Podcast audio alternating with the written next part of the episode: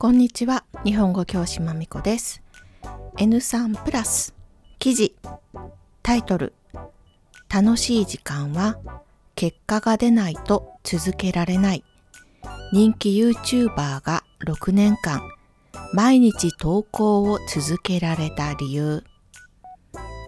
日本語を勉強している人は日本人や日本語についての YouTube を見ている人が多いと思います。私もレッスンで生徒さんが教えてくれた YouTube、自分で見つけた YouTube をレッスンでシェアすることが多いです。今日は人気 YouTuber さんが毎日続けた投稿を終了した理由についてのインタビュー記事の要約です。注目ワード、枠。枠には漢字が2つあります。意味がちょっと違います。1つ目、左側、三髄、点3つにドルみたいなマークの漢字。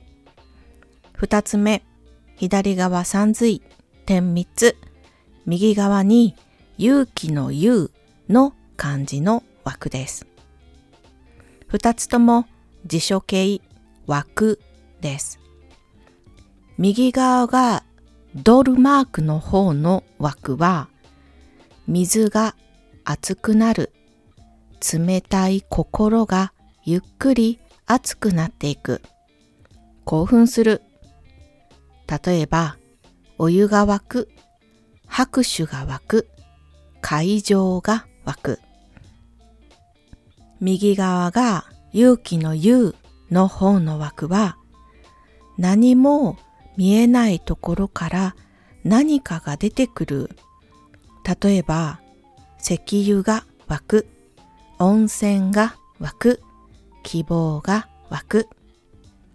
おまけ、水たまり、雨が降ったり、たくさんお水を使ったりしたときに地面に集まった水のことです。ようやく水たまりポンドさんはカンタさんとトミーさんによる二人組の動画の名前です。2015年から毎日投稿してきましたが、2020年に毎日の投稿を終了します。その終了理由をインタビューで説明しています。まず、休みたいとか嫌だという気持ちから毎日投稿を終了したのではないとお二人は言っています。現在、YouTube 業界も芸能人やプロのテレビ番組制作会社の参入で非常に競争が激しくなっています。参入今まで経験がない分野で活躍してその分野を大きくすること毎日投稿する一本一本の動画の質と週に3回作る動画の質を比較したとき週3の動画の方が内容を充実させられいいものができると判断しました。ですので、2人のスタイルであった毎日投稿を終了することにしました。これからももっと視聴者に面白い YouTube を届けたいという前向きな決断です。彼らのあだ名は YouTube 界の NHK です。基本的にお二人は人を不快にさせることが好きではなく、作る動画は子供も見られるような内容になっているので、そんなニックネームがつきました。のほほんと見たい時におすすめの YouTube ですね。意見。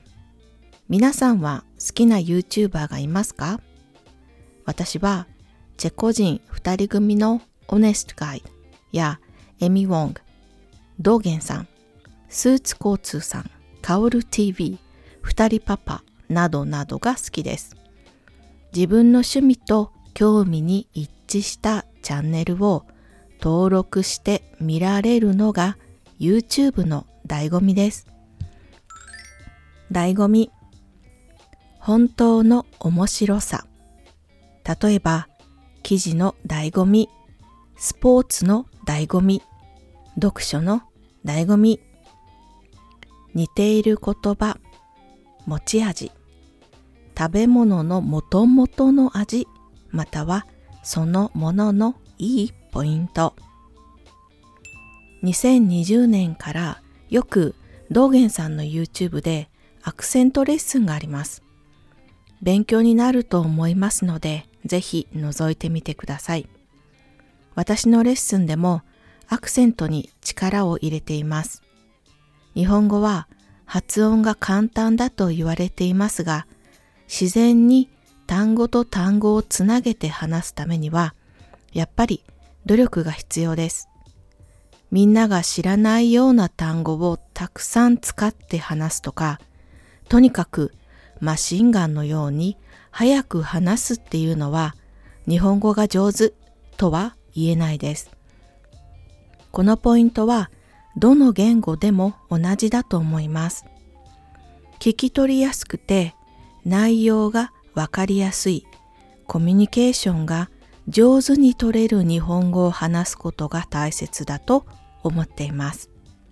それでは今日はここまでありがとうございました。